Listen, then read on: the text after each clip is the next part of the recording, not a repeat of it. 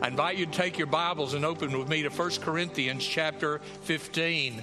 We're going to look there at the very basic verbs of the, uh, of the Easter message because Paul, writing the church in Corinth, wanted understood here is who he is proclaiming and why. Paul was writing to a church that was mostly pagan. They had most recently come to Christ. And so as we look at 1 Corinthians chapter 15, I want you to read with me and see with me what the basic basic story of Easter really is. 1 Corinthians 15:1. Now brothers, I want to clarify for you the gospel. Did you hear that? I want to clarify the gospel. Well, you'd already preached the gospel. Many Corinthians have come to know Christ through the gospel. Many Americans have heard the gospel. I dare say most of you in this room have heard it many times, but some of you, it is still not clear. The purpose of Easter and the purpose of today and the purpose of Paul's letter, I want to clarify for you the gospel, the one I proclaimed to you, and the one you received and have taken your stand on. Verse 2 of chapter 15, 1 Corinthians. You were also saved by it. If you hold to the message I proclaimed to you, unless you believed to no purpose or believed in vain. Now look at this. I passed on to you of most importance what I also received. Here's the verbs Christ died. You know that to be true if you know anything at all about Christianity. Christ died for our sins according to the scriptures. He was buried. He was raised on the third day according to the scriptures, and he was seen or he appeared. That's the Easter message. Christ, according to the scriptures, he was the lamb slain before the foundation of the world. He was the one promised as the Messiah who would take away our sin. Jesus Christ, according to the scriptures, died a horrible death on a cross. He was buried in a stone tomb with a stone, a rolled stone across the entry. He was buried. He rose again on the third day, on a Sunday morning, three days after his crucifixion. And the Bible says he was seen by many witnesses. Though you know the elements of Easter, this morning, not to insult our intelligence and not to go back so far that we say, goodness, I, I could have stayed home. I knew all that. But I want to remind you that the reason churches are filled every Easter is because there is in the heart of each of us that desire to say, I really want to be sure that I understand the gospel, make sure I'm in the gospel, have been saved by Jesus, changed by Him, just like these you saw, saw a minute ago. I want to be sure there was a time I went to the foot of the cross and received His death in my place, for the wages of sin is death. I want to be sure there's time in my life that was a burial, that I put old things away. The Bible says old things have passed away. When we hear somebody say, My dad, my husband, my wife, my, my, my child, my friend passed away, we don't have to ask, What does that mean? We mean there's one more gravestone now in the cemetery. There's one more marker that indicates by name and date of death somebody has gone from our midst. The Bible says old things have passed away. And then here's what it says all things have become new. Have you had a time when you buried your sin, when you buried your guilt? when you buried all those things that haunt you, did you really bury them? And then the Bible says on the first day of the week, women went to anoint the dead body of a, of a Jewish rabbi named Jesus, and he broke the appointment. Instead of finding Jesus, the Bible says two angels appeared in radiant garment, faces like lightning. And they said, Why are you here? Why do you seek the living among the dead? He's not here, he's risen, just as he said. So, this morning, what I want to talk about are those three elements the cross, the tomb, and the resurrection. You understand, when a person came to the cross, when a person came to a point of, of, of judgment, the verdict had already been determined. Jesus went on trial. You know that was up all night on trial, five different trials: Annas, Caiaphas, Herod, Pilate, and Herod, uh, uh, Pilate, Herod, and Pilate. Before he was turned over to the Jews to be crucified. By the time a man got to the cross, the trial had been held. Guilty as charged, sentence, death by crucifixion. The only difference with Jesus is he was never found guilty. Everybody that came in contact with him said he is a righteous man. Pilate washed his hands after putting Jesus on trial and said, I can find no fault in him. He asked him, What would you have me do with Jesus? He's done nothing worthy of death. And they shouted, Crucify him. He said, I'll even exchange, give you opportunity to trade prisoners. How about Barabbas the thief or Jesus, son of, son of God? Which would you have? They said, Give us Barabbas. Why? The world's always more comfortable with sin and sinners than we are with the righteous. The Bible says on that day, Jesus went to the cross and it was the horrendous verdict of death. You know what happens when you go to the cross? When you and I accept the cross of Christ, what we're acknowledging, God told the truth about me, and He told the truth about you. The Bible says all have sinned. That means 100% of us in this room have been affected by a horrendous virus. It is lethal. For the Bible said the wages of sin is death. When you and I are bitten, when you and I are bitten and infected with the virus of sin, we're going to die. Not, not just physical death. When we sinned against God, physical death began. God intended us to live forever. He's an eternal God. He made us in His image, He gave us eternal life. But when Adam and Eve sinned, death began to set in, and here's what it looks like it's 66 on its way to the end. Death is imminent, it's real. One out of one persons are going to die. That's physical death. But if you don't know Christ, you're going to have a second time of death. What does that mean? God forbid, if I die today in a car wreck before I get back home, I will have hugged Janine Garland for the last time. I'm not guaranteed a lunch. And if I die today physically, I won't see her again here on the earth. Death separates loved ones.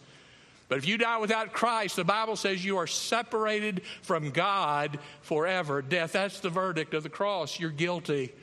When Jesus Christ was taken to the cross, he was acknowledging, I'm going to take to the cross all the past sins of every person that's lived. I'm going to take all the sins of all the world on myself. I can't imagine. You know, everybody has a past. Moses had a past. He killed a man, buried him in the sand. Abraham had a past. He lied about his wife because he's afraid he'd be killed. If a, if a ruling king took her for his, for his lover, and so Abraham, Abraham got afraid. He said, She's my sister. Peter had a past. He came to the point of trusting, uh, of acknowledging Jesus. And just as Jesus said, You're going to deny me, he said, I hope lightning strikes me dead if I know Jesus. And the cock crowed, and suddenly his heart felt the guilt of betraying Jesus. Paul had a past. He said, I was of the church, I was of, I was of zeal, a persecutor of the church, meaning I killed Christians. Anybody hear that bat off? Everybody has a past. On the cross, Jesus Christ took all of our sins and all of our past. You know, the Bible says it's, it's the cross is a place of the verdict. It's the execution point. And the Bible says you and I go there because our past dictated somebody has to pay. We don't use the word very often anymore called atonement. We'll use the word restitution. Uh, it means that somebody has to pay for the damage you did. Some of you parents, you had a child that did some act of vandalism, and the court said, then you're going to have to pay for what your son did. That's called restitution. The biblical word is atonement. Who's going to satisfy that which was done wrong? Jesus said, I will. I will. Do, do, you know how bad you felt when you had one sin that you committed that you just would give anything in the world if you hadn't committed? Do you know what it feels like to commit one sin and you're so terrified that if you're found out it's a it's a it's a killer of your present status, maybe your marriage, the respect of your children, and possibly your job? Do you know how you feel when you have that one sin that's so heavy? Can, can you imagine if you had on you the weight of all the sin of the world and you had never sinned? Jesus did nothing wrong, but we treated him as the vilest and the worst. Even in his teaching, the religious leaders despised him. They sought ways to kill him. The Bible says in Isaiah's prophecy, he was rejected of men. We didn't want him. Eh, we didn't like him. He, he was too different. He's weird. He didn't want to go out drinking with the boys. He doesn't care about gambling. He doesn't want to go to the casino. He's not interested in going to lewd movies. He does, he's not interested in sleeping around. He's a weird duck. Jesus. The Bible says he had no sin. That means no bad attitudes. How are you and I doing? He never said something he shouldn't. How are you doing? He loved everybody he ever met. How are you and I doing? He didn't have any. I know what it is to feel guilt, don't you? He had none. He never had guilt, but yet he was treated as if he was guilty of the worst. The Bible says when he went to the cross, the verdict was you will be now listen to this, you will be the sin bearer. I, I read this verse, I've preached it, I just don't get it. I'm a daddy and a granddaddy, and I don't get it. Jesus is called the beloved Son of God. In fact, God said, He's my beloved Son in whom I'm very well pleased. But here's what the Bible says God chose to do to Jesus He found him guilty as if he had committed every sin. Here's what it says It pleased God to put on him the iniquity of us all. What? Can you imagine if you had to deal with everybody's sin and you had none? Can you imagine the weight? Can you imagine the weight? Do you, do you remember how you feel when you feel guilt? The weight? The weight of self deprecation. How stupid can I be to do that? What was I thinking? You, you been there? The guilt, the, weight of guilt of I, am so afraid I'm going to be caught. I, I just I, I, just feel awful. I, I, can't eat. I can't sleep. What, what, what if? And you play that game of what if to your miserable guilt has a weight the disappointments that you create, the disappointment you created, the losses you sustained because of that sin, the fear of what's going to happen. I mean, all those things are a heavy weight. The Bible says Jesus took that weight of our sin. It says in Hebrews 12, lay aside the weight of sin. It's not just the deed, it's what you do when you do the deed that creates such weight on your heart. The Bible says Jesus took all of our sins. I can't imagine that. Here's the verdict and the wages of sin is death. It's violent. Next time you think God snickers at your sin, he thinks you're cute. So, some people have this image of God like an eternal grandfather, and when you sin, he says, Well, you shouldn't have done that, but you are cute. He doesn't think you cute. You think God smiles at sin? Have you ever checked the flood of the ark? Do you think he snickers when we sin? You ever seen how he eliminated the whole world except eight people? You think he snickers at what we treat with sin today so glibly? Do you ever read the story of Sodom and Gomorrah where he licked it off the mouth with fire? Do you think he treats sin as cute? Have you ever been to the cross? The cross is violent.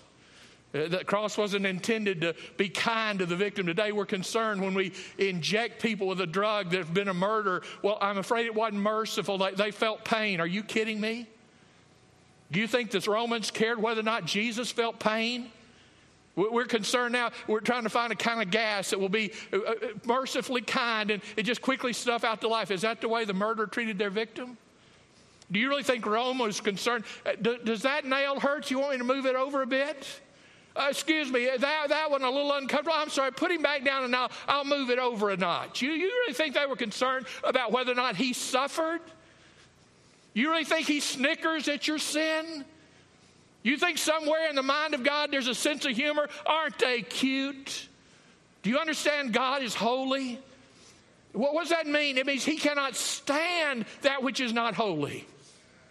You think God snickers when the kingdom that He created is marred with the muddy footprints of thoughtless men and women who have no regard for the law of God and track it up?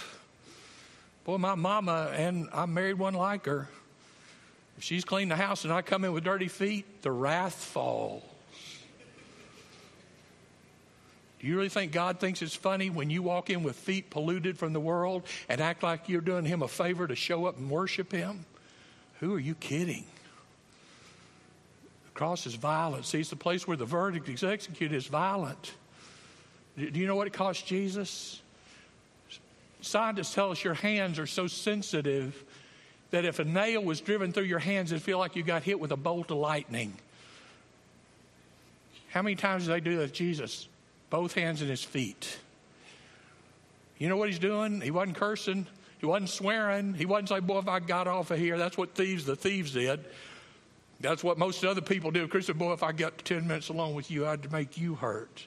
You know what Jesus did? Father, forgive them. What? The cross is a place of the verdict. It's a place is a place of violence. The Bible says at the cross, He dealt with all that we are. He knows how we feel. He understands our pain and all points tempted like we are. Well, the cross is a place of death. And that's what the Bible says. If, we, if we're willing to put our sins on the cross, the payment of, of death is paid. It's not a joint effort. Now, I'll pay 90%. If you'll do good works for the 10%, it'll come out even. I, will give the down payment. If you'll make monthly installments of good works, you'll go to heaven. No, no, no, no. I'm a pauper that couldn't possibly pay, pay the entry fee. But Jesus said, I'll pay it all. I'll take it all and I'll pay for it on the cross. And we know about the cross. But do we know about the tomb? You see, there's also a cross, uh, there's a tomb accompanied cross. Where there's death, there has to be burial. Some of you in this room and many across the world have come to the cross and you look at it and you hear the message about Jesus and you study it a bit and you say, Well, that's it. I just I just can't believe that. I don't believe that. And you walked away. You came to the cross. You just didn't stop there. You you looked at the cross, but you said, that, that's not for me. You, some of you studied the cross said, Well, I just I just never understood it, so I just gave up on it. It's not you didn't come, you didn't let the cross of Christ affect you. You didn't let his blood that was shed cover you. The Bible says, well, the shedding of blood, there's no covering for our sin. You said, well, I don't believe there's somebody can pay for my sin anyway. And by the way, I'm not that bad. Well, you see, the problem is not, are you not that bad? The problem is, are you perfect? Because the only way you get into heaven is perfect. The Bible says, Be ye perfect, even as your Father is perfect. I'm in bad company, and you got a bad preacher. Question is, after the cross, was there a tomb? What was the tomb mark? Death death. Been preaching 47 years. I have no idea how many funerals I've conducted and how many I've attended, but a bunch. And I've never seen a time where somebody started out with the casket, uh, started out of the church with the casket and put it in the hearse, and the sweet wife or husband say, Listen, I've changed my mind. We're not going to seminary. I, want to take John or uh, I'm going to take Jackie home with me. I've never seen that happen. Why? You're not going to take a dead corpse home with you. Well, I, I, just hate to be without her. I hate to be without. I'll, I'll sit him up in, in the easy, lazy boy in our living room, and I, I just want to be with him a while longer. Don't, don't, don't, don't go bury him. You say, Brother Nick, that's almost bordering on cruel humor. Do you know what? I've met people that didn't bury their past. You'd look mighty funny walking around with a corpse, sitting in a restaurant with a corpse driving the car with a corpse, watching television with a corpse, you'd look pretty foolish. I've known Christians that could never bury their past.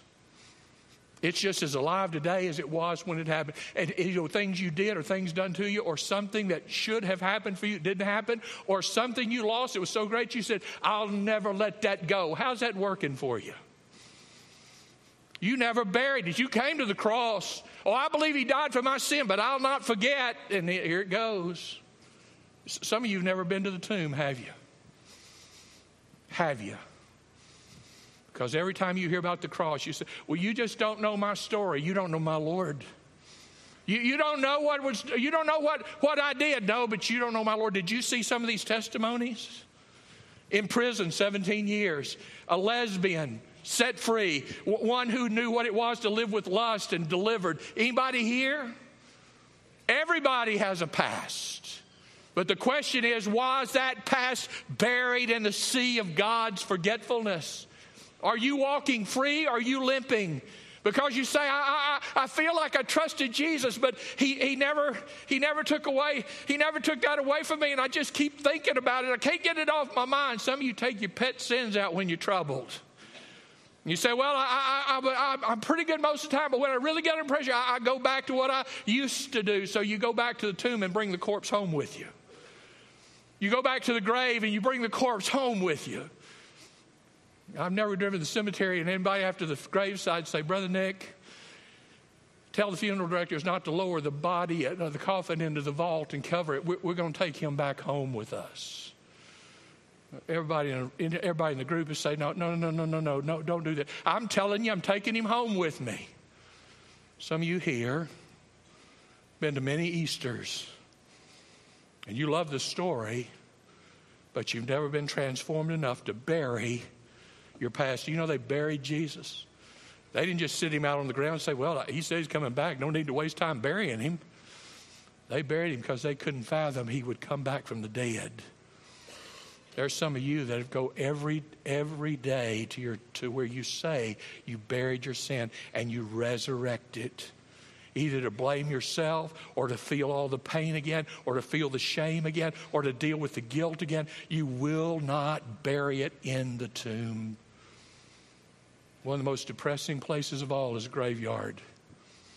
There's nothing pretty. Oh, you say, well, it's mowed nice, we have flowers. That's great. My yard's mowed, and we got bushes, but there's nothing pretty about a cemetery.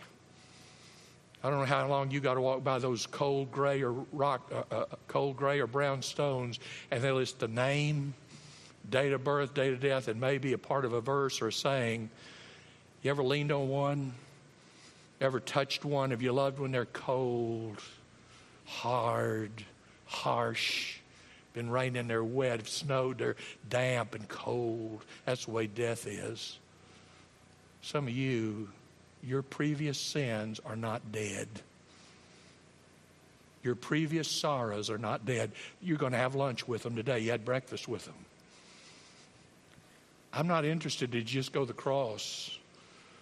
Is there a BC in your life where you said, Before Christ, this is what I was? He paid my sin penalty and it is buried. True for you? Third thing is on the first day of the week, Bible says Jesus rose from the dead. Well, that must have been something. Must have been something. The Bible says it was an earthquake. I wonder what time of the morning it was. Bible says there was an earthquake, and all those specialty guards around the tomb were there trying to keep Jesus, make sure he wasn't stolen. they hadn't trained for resurrection duty. They had trained to keep a thief out. They had trained to make sure that that stone is not going to move. But what they didn't know is the one that's going to come, the one going to move that stone was coming from the inside out. The stone was not rolled away to let Jesus out. Once he came out, he rolled the stone back to let everybody see he is not here. Bible says that must have been massive. The stone was six, uh, uh, history tells the stone was about six feet wide and six feet tall, weighed maybe two tons. It was moved off with such, vari- uh, uh, such velocity and power that it was obvious a man didn't do this. John is the one who uses the word to tell us the real picture. By the way, John was the first man to the tomb. Peter got there second, just ran past John on in. But the Bible says the stone was aero, A E R O in Greek. It means to pick up and set off some distance. When John saw where a two ton stone had sat and where a two ton, ton stone was sitting, he didn't have to say, Wonder if something big happened here. He said, There's been a resurrection. Some of you have been to the cross. Some of you wear a cross. Some of you draw crosses on pieces of paper when you're doodling. Some of you been even been to the tomb. You said, "When Christ died for me, I believe He buried my sin." Now, sometimes you go back and visit, don't you? You'll take it out a little while, dwell on a little while, deal with the grief a little while, beat up yourself for doing that for a little while. So you don't really bury it. You just kind of put it in safekeeping, lay away till I need to flagellate myself.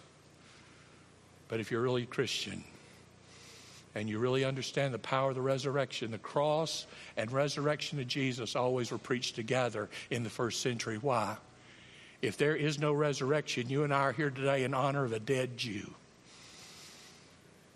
If there's no resurrection, we're here today honoring a dead Jewish carpenter's son. If there's no resurrection. Bible says, Paul said, if there's no resurrection from the dead, our preaching has no foundation. What does that mean? Every funeral I've ever preached, I was a liar. When I said this isn't the end, your loved one is now face to face with the Lord. For to be absent from the body is to be present with the Lord. If there's no resurrection, your preacher is a liar. If there's no resurrection, there's no foundation for preaching because when you die, you die like a dog and your flesh goes to dust and you're annihilated. That's it. If there's no resurrection, we're looking back at the death of a Jew who died and was buried, and we understand that well, and everything from the burial forward is a myth if there's no resurrection. But I'm here to tell you today there is a resurrection of Jesus Christ from the grave. And 2018 years ago today, when he came out of the grave, women went to the tomb to anoint his dead body. Praise God, he wasn't present. And when they went to get the disciples and they ran out there to verify, praise God, he wasn't present. When Mary thought she'd seen a gardener, praise God, it wasn't the gardener, it was the Son of God who called her by name and said, Mary, go tell my disciples, meet me Galilee, I'm alive. You've been to the tomb. I don't mean this one, I mean the one of the resurrection The one that says, In my life there's a before Christ and there's an anno domini in the year of my Lord? Do you know what it is to say, I know what it was to be dead? And live in guilt and shame and disappointment and hurt people and lose a marriage or lose my family's trust or lose a job or lose my self esteem or lose my peace of mind because of fear. Do you know what that is to have loss? Yes. Do you know why Jesus died? It pleased God to put on him the sins of us all. You know why it's important that you know about the full story of the resurrection? Because that resurrection validates Jesus is who he said he is. I find it interesting. Bible says in Romans chapter 114 that his resurrection proves he's the son of God. Listen to this. Paul would write in Romans 114 regarding the son we preach who as his earthly life was a descendant of David, Paul wrote, who through the spirit of holiness he was appointed the Son of God in power by the resurrection from the dead, Jesus Christ our Lord. He was appointed, he was designated, he was approved, certified Son of God. Why? Not because he died on the cross and said, Forgive them, but because he came from the life from the grave forevermore and said, All who come unto me, I will in no wise cast out. You can have your sin forgiven and live eternally with God. Do you read? Do you remember what God said? Not only does the resurrection prove He's the Son of God, the resurrection proves we're united with Christ. I love this verse, Romans six eight. If we, if there's that, there's that terrible two-letter word, if. You got that one place in your house that's just raised just a little bit, and every time you go through, you, you stub your toe, you just forget just just enough raise, you forget it. If, if.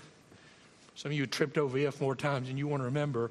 Romans says, if, listen to this, if, if we died with him, we shall be raised to newness of life in him. So the question is, you've been to the cross. Did you die to him? Die with him? Die to yourself? Have you buried your sin? Have you buried your past? Have you buried all that junk? That you've been carrying around with two hefty bags and a backpack for years? Did you bury it? And have you been to the grave this morning to realize there's a hole in it coming this direction? He's not in there. We're not coming to worship a dead Christ. We're coming to re- worship a risen Lord. And the Bible says in 1 Corinthians 15, here it is, listen. 1 Corinthians 15, 57, listen to this. Bible says, when we trust Christ, I, I love this. It says, Now, thanks be to God. He has given us the victory through our Lord Jesus Christ. Did you hear that? He has given us the victory through our Lord Jesus Christ. What, what does that mean? Is, is baseball season's open already? Some of y'all are lovers of baseball. Some still love basketball, and it's going. Five months till football. Won't be long when that comes, you're sitting in the stands or sitting in the bleachers or you're sitting out there in the outfield eating nachos watching your team play. And all of a sudden, that, I'm going to use football because that's my favorite. Football, you're sitting there on the edge of your seat, whether you OU, OSU, TU, Arkansas, whoever you root for, and it's coming down to the wire. Fourth quarter, minute left two points divide the team. Who, the, the team that's down two points has the ball, and, and, they're trying to get their get within field goal range so they can win. And nobody's sat in their seat for 30 minutes. It's wasted real estate. Nobody's sitting there. Everybody's on their feet. You can feel the tension, the band beating those bass drums and, and those uh, uh, cymbals, crashing those cymbals to keep people motivated as if you needed help.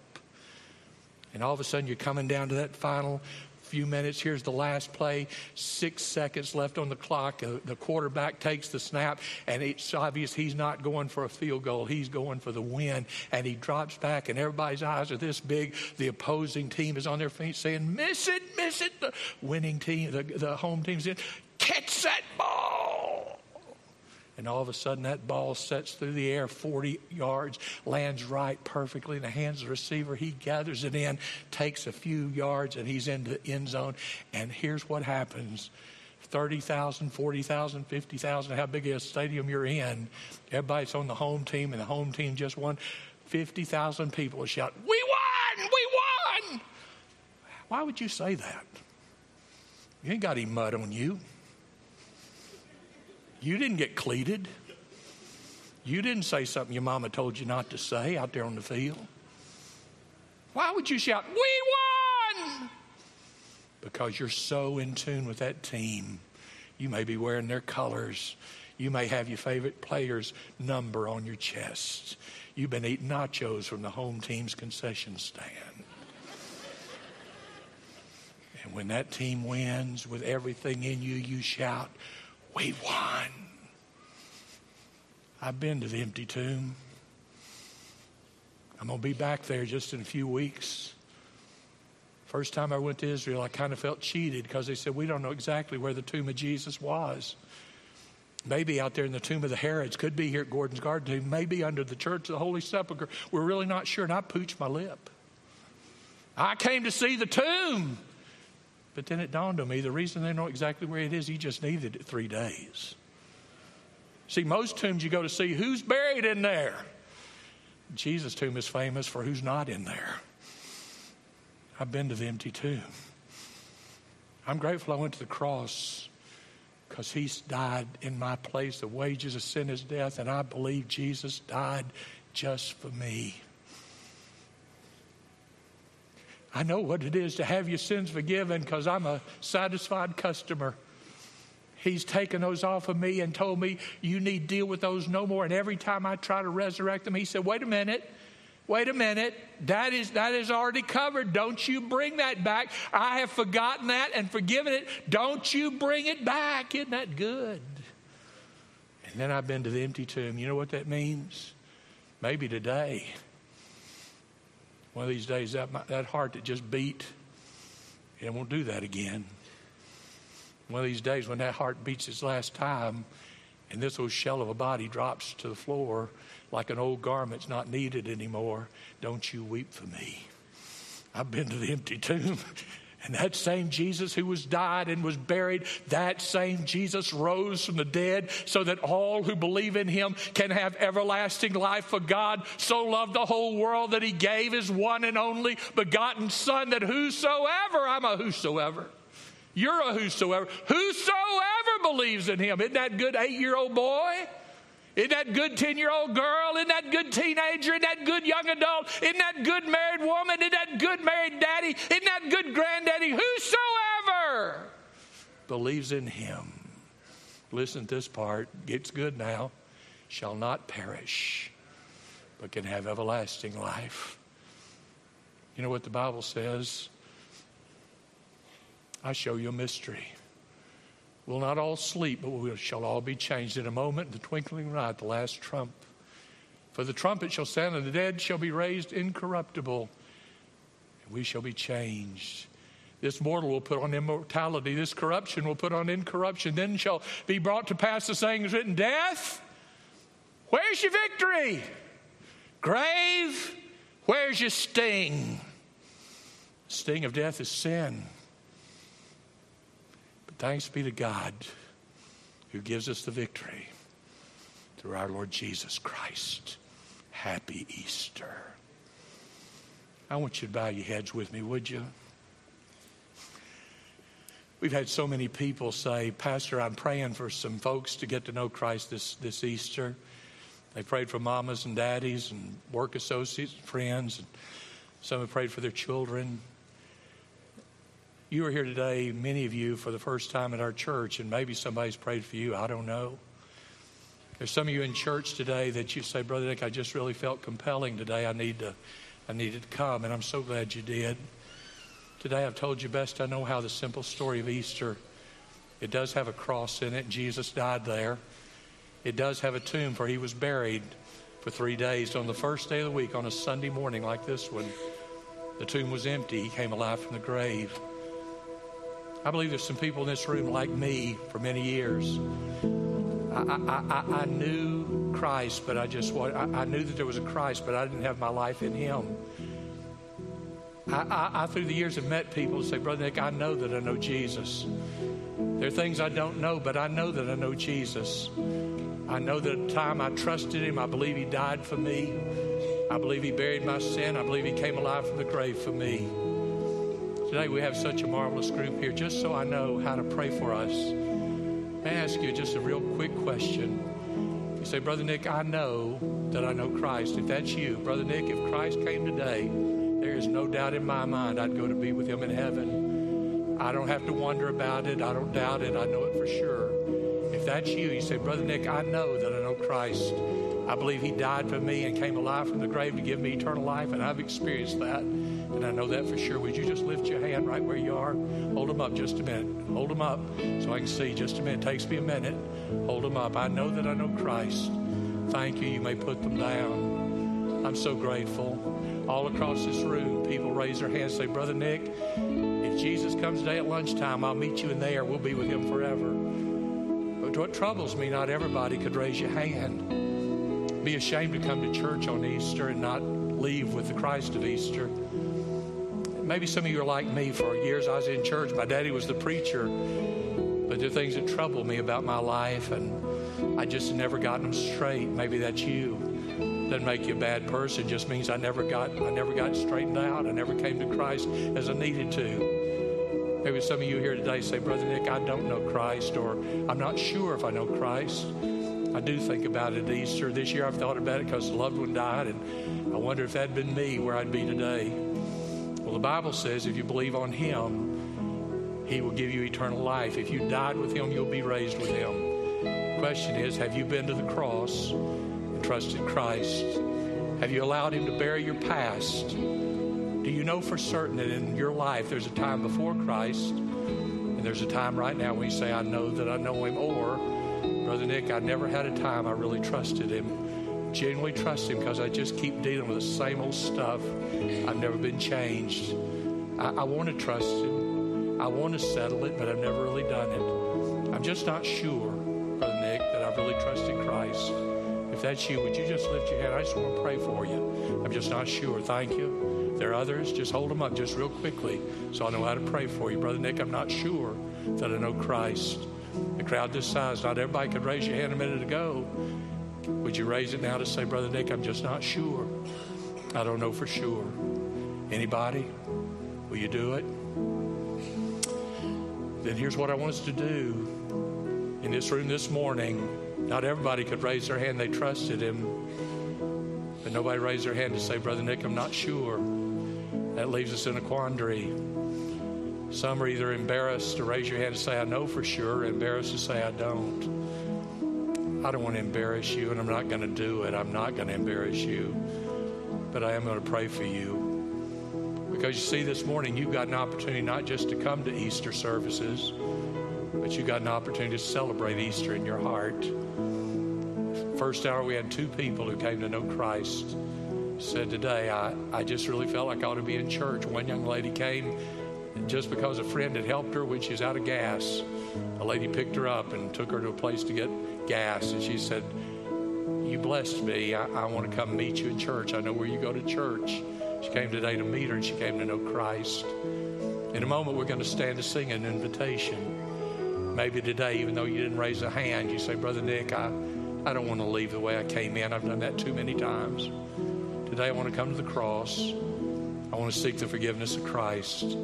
I want to let Him bury my past, all the heaviness of it. When I leave today, I want to rejoice in a brand new life in Christ. That could be yours. That's the message of Easter. Father, you know every heart. You know every person in this room. You know the needs of every individual. I don't, I don't know those, but you do.